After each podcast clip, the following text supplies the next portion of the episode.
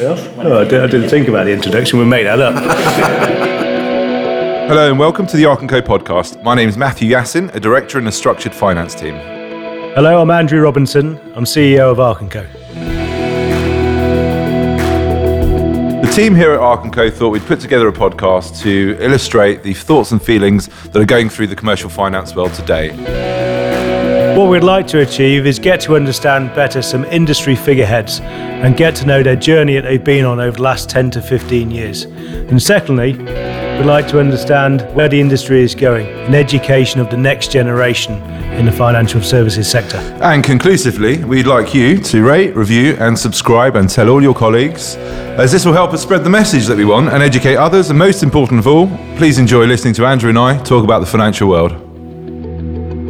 Well, welcome to our 2020 podcast. Uh, we're joined here today by Norman Chambers, uh, Managing Director of NACFB. I'll be talking to Norman in more depth about the NACFB uh, and where we think the future of our industry is. Um, so, Norman, just for the benefit of our listeners who don't know uh, who the NACFB are, can you tell us a little bit more about you and what they're trying to achieve? Of course I can. Uh, delighted to be taking part in this podcast as well with Arc and Co and yourself, Andrew. So the National Association of Commercial Finance Brokers is now 27 years young.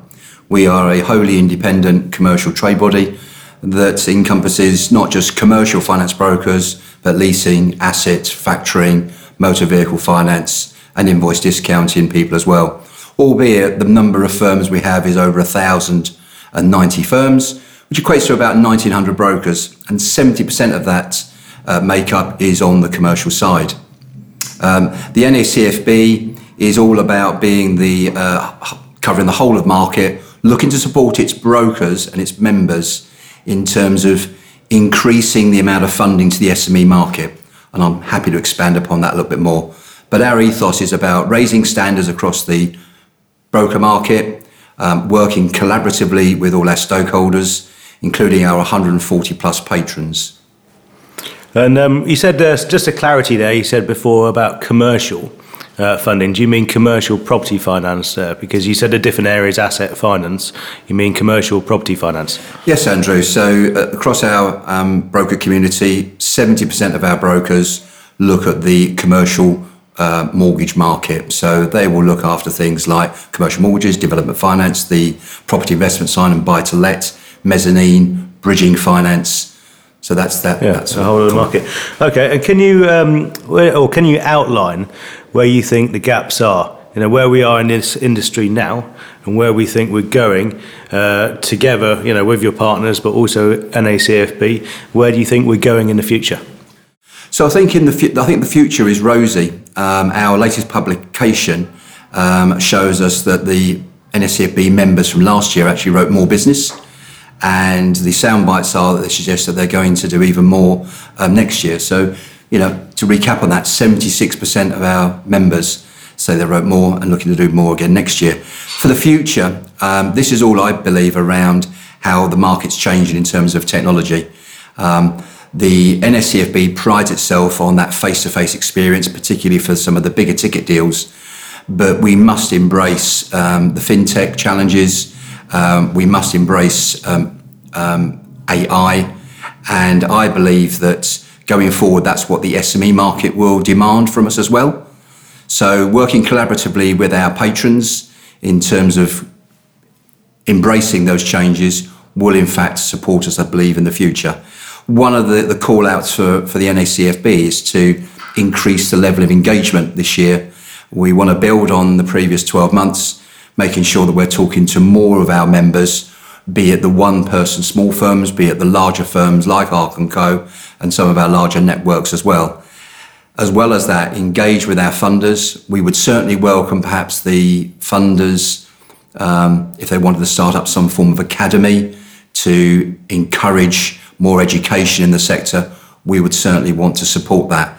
2020 sees the NACFB launch um, its own trading, uh, training and development. Um, why we've never had that before, I don't know. Um, but this is a great chance for us to um, host some webinars. Our CEO, Graham Toy, will be launching that over the next couple of months, where there will be topics such as interpretation of um, financial instruments, and accounts, as well as walking people through the canons of lending. I'm sure remember Campari and Ice, Andrew. well, that's taken me back a few years. That. Quite a few interesting points there, Norman. Um, you know, the industry, as I said, I've been in the industry 20 years. And this industry has completely different changed since You're wearing well, 20 years ago. Yeah. I don't know about that. Um, but, you know, just to go back to 2001 two time, and this is mortgages, not even commercial and development. Mortgages, you would simply get an application form, fax it over to a lender, uh, call them up and instruct a valuation, and maybe send in some pay slips. Obviously, that's all changed on the mortgage side. If we focus on the commercial and development side, that market was uh, very much uh, consumer to lender. And it wasn't uh, the middle stream market or the, the intermediary market hadn't developed. And you know what we've seen in uh, in, in the last um, you know 19, 20 years is a complete change there. But in the last 10 years, the rapid growth uh, of the commercial and develop, development sector. And why do you think that is? I think that the regulation was inevitable to actually start to touch um, the commercial side. Um, and I believe that actually, if we move a little bit on from 2000 and 2002, the residential mortgage market um, became regulated quite heavily.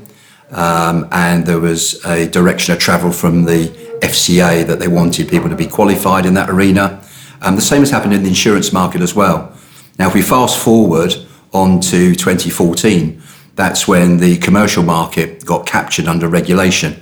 Now, whilst we might challenge ourselves that only that 80% of the business that our commercial uh, members operate in is out of scope, i.e., dealing with limited companies and corporates, 99% of our members are all FCA authorised. And that's great because that enables them to actually introduce business to all, all sectors. I think the way that the market's changed, I think there's been a lot of pressure around um, consumer detriment.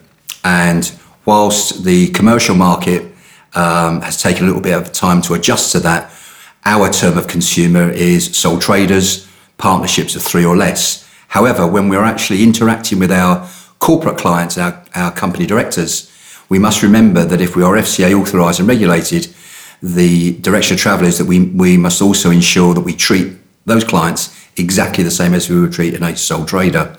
Um, what's interesting, hot off the press, I guess, is the changes in the AML. Um, picking up on your point, Andrew, around sending across the old days of faxes of things for pay slips and uh, you know faxing application forms through. You still have to have a fax number for the FCA regulation. Well- our fax machine hasn't worked for a while. It's got dust on, but it's still there.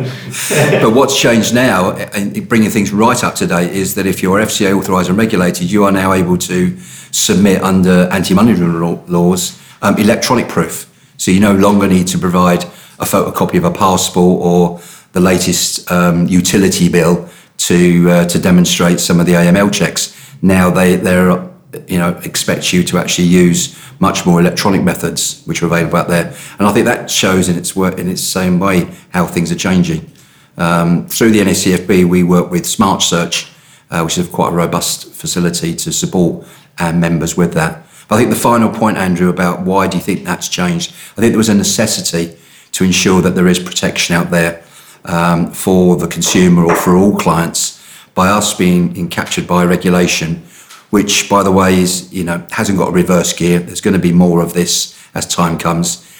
If we dovetail that with the education that the NACFB can provide, that will ensure that all NACFB members provide great service to our clients. Um, what does disturb me are the number of people that are not regulated in the marketplace and some of the advice that's been um, you know, given to the SME community. That's going for. I completely agree with you uh, uh, on that point. Um, uh, if you look at, I've got written down here, fragmented market. Right. So if you're in a mortgage market, you have to have full mortgage permissions. You're in the commercial and development market. Um, in one way, it's optional, and some lenders uh, will continue to deal with unregulated brokers, uh, which there's some very good ones out there. Uh, but also, it doesn't help with uh, uh, regards to advice in there.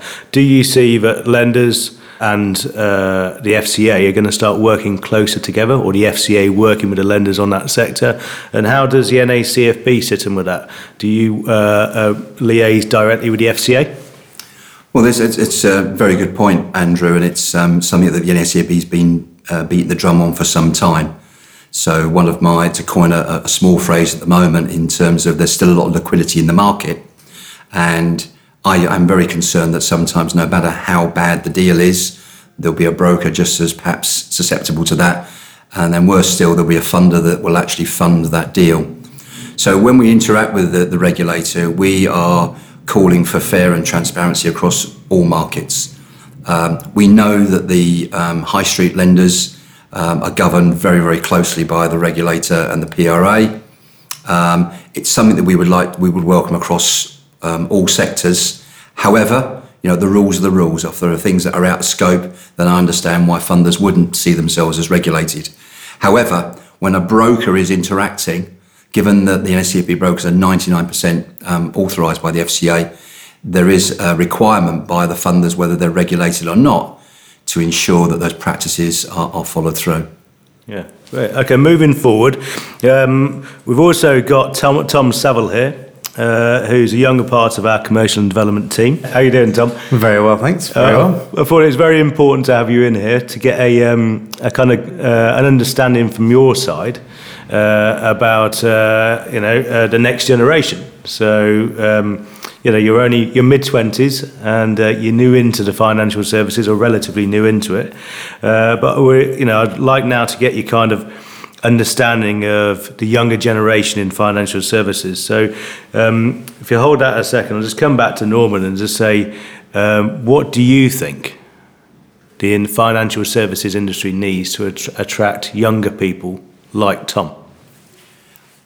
I think that what, um, I said, I'll go back to my earlier point. I think I would welcome working with stronger collaboration with their funders to perhaps set up an academy to encourage young people to come to come through. However, I do believe there's a natural progression of this. Um, the latest um, survey results from our members in the latest edition of the magazine does demonstrate that there is a bit of a change and there are some more younger generation coming through. But Tom, I don't suppose you remember things like VHS cassettes or faxes and that type of thing.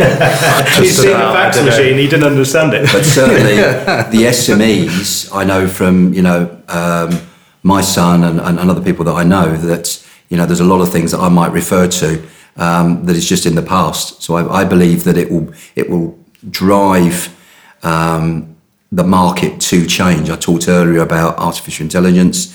I talked about um, the fintech markets in the future, the SMEs will want to, they'll demand that they're looked after in a different way.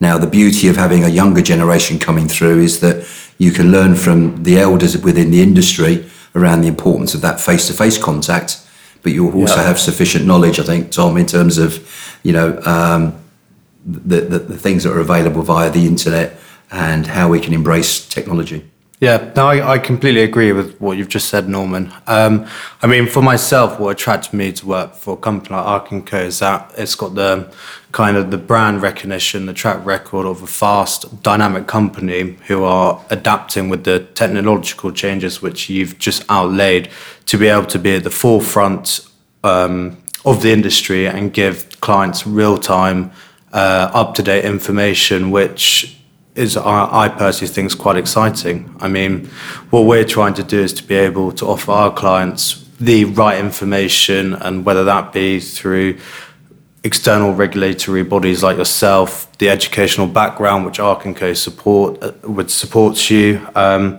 I just think uh, with that comes the empowerment to make your own decision, given on the facts that we do have the educational backgrounds to be able to to provide to the clients also um, makes it quite exciting. And I do think empowerment is a big factor which excites people to be able to make their own decision rather than becoming a clog in the chain or the wheel, however you'd like to put it.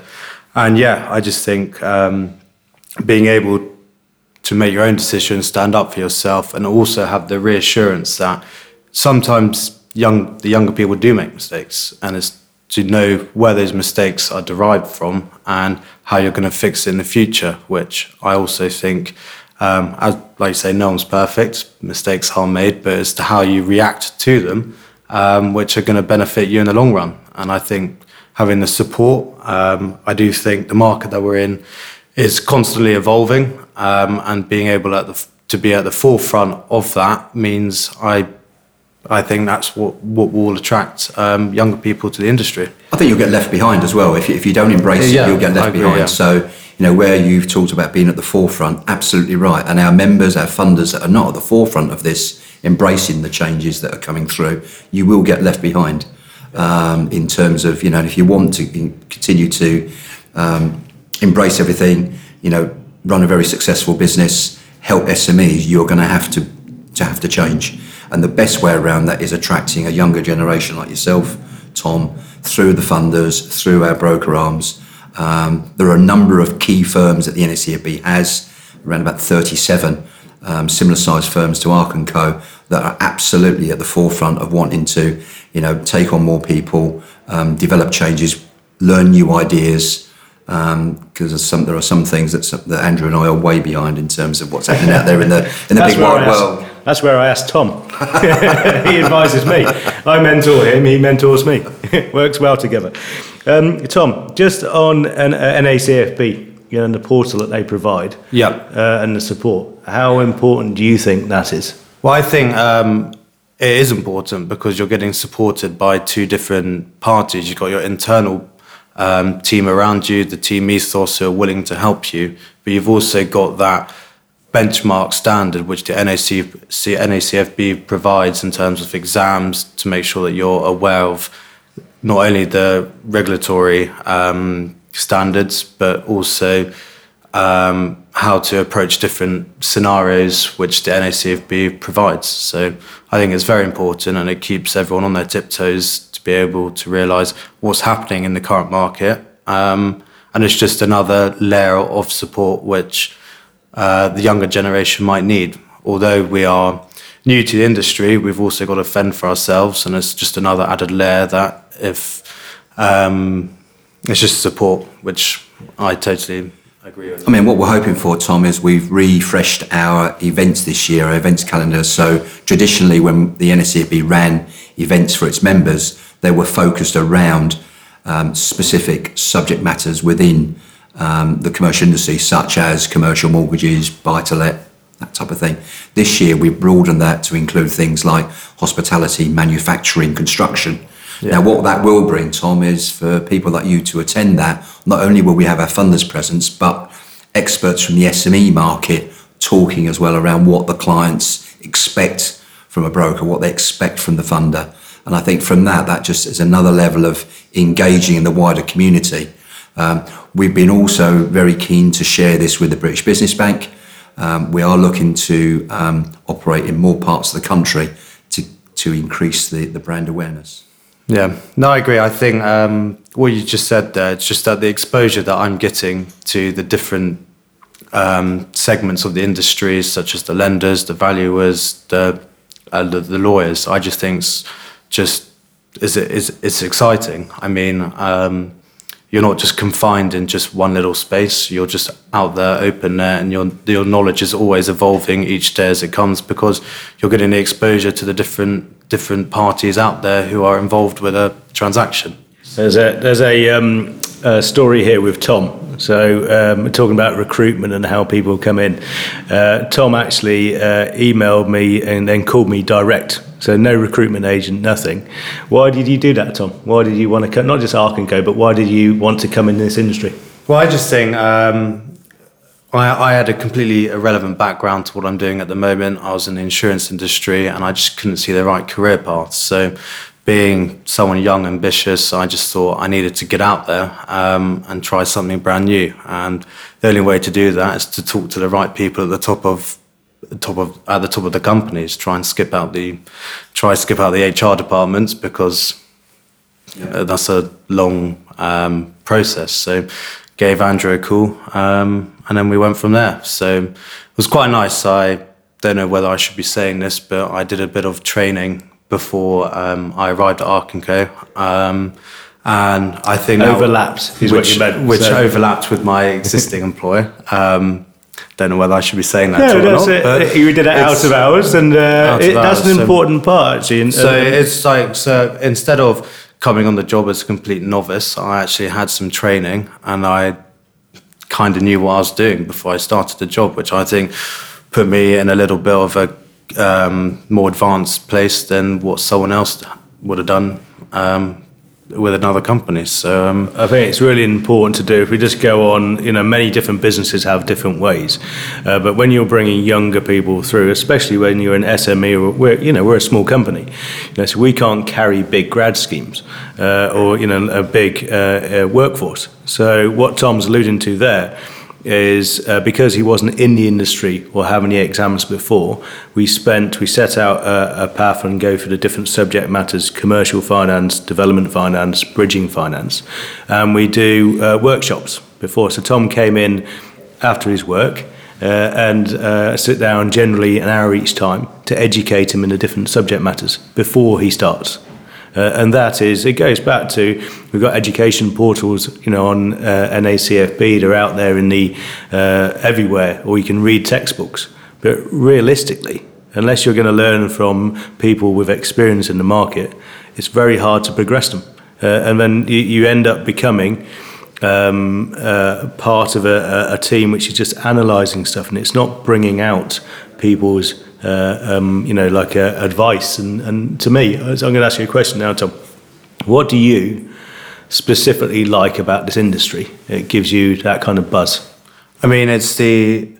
I think first and foremost, what Andrew was alluding to is that um, the educational support. I think most young, ambitious people they try run before they can walk, which I myself I was in that in that position. I wanted to get out there and just get on with it but I do not think that's the right approach. I think the educational support, um, learning on the job, listening to people in the office, how they're trying to deal with a scenario, I think it's more important than actually going full guns blazing and then just essentially cocking up. You actually want to know what you're talking about before you actually start giving the advice. Um, I think it took me, I think, nine to 12 months before I was fully on my feet. Um, and being able to advise clients in the right way, which I only did that through uh, the support team, um, the people in the office, the team ethos. Um, and yeah, look, um, without that support, um, I wouldn't be where I am today. So I do think that is a very important factor. Um, no, that's a testament to you as well, Tom, and how you've embraced that.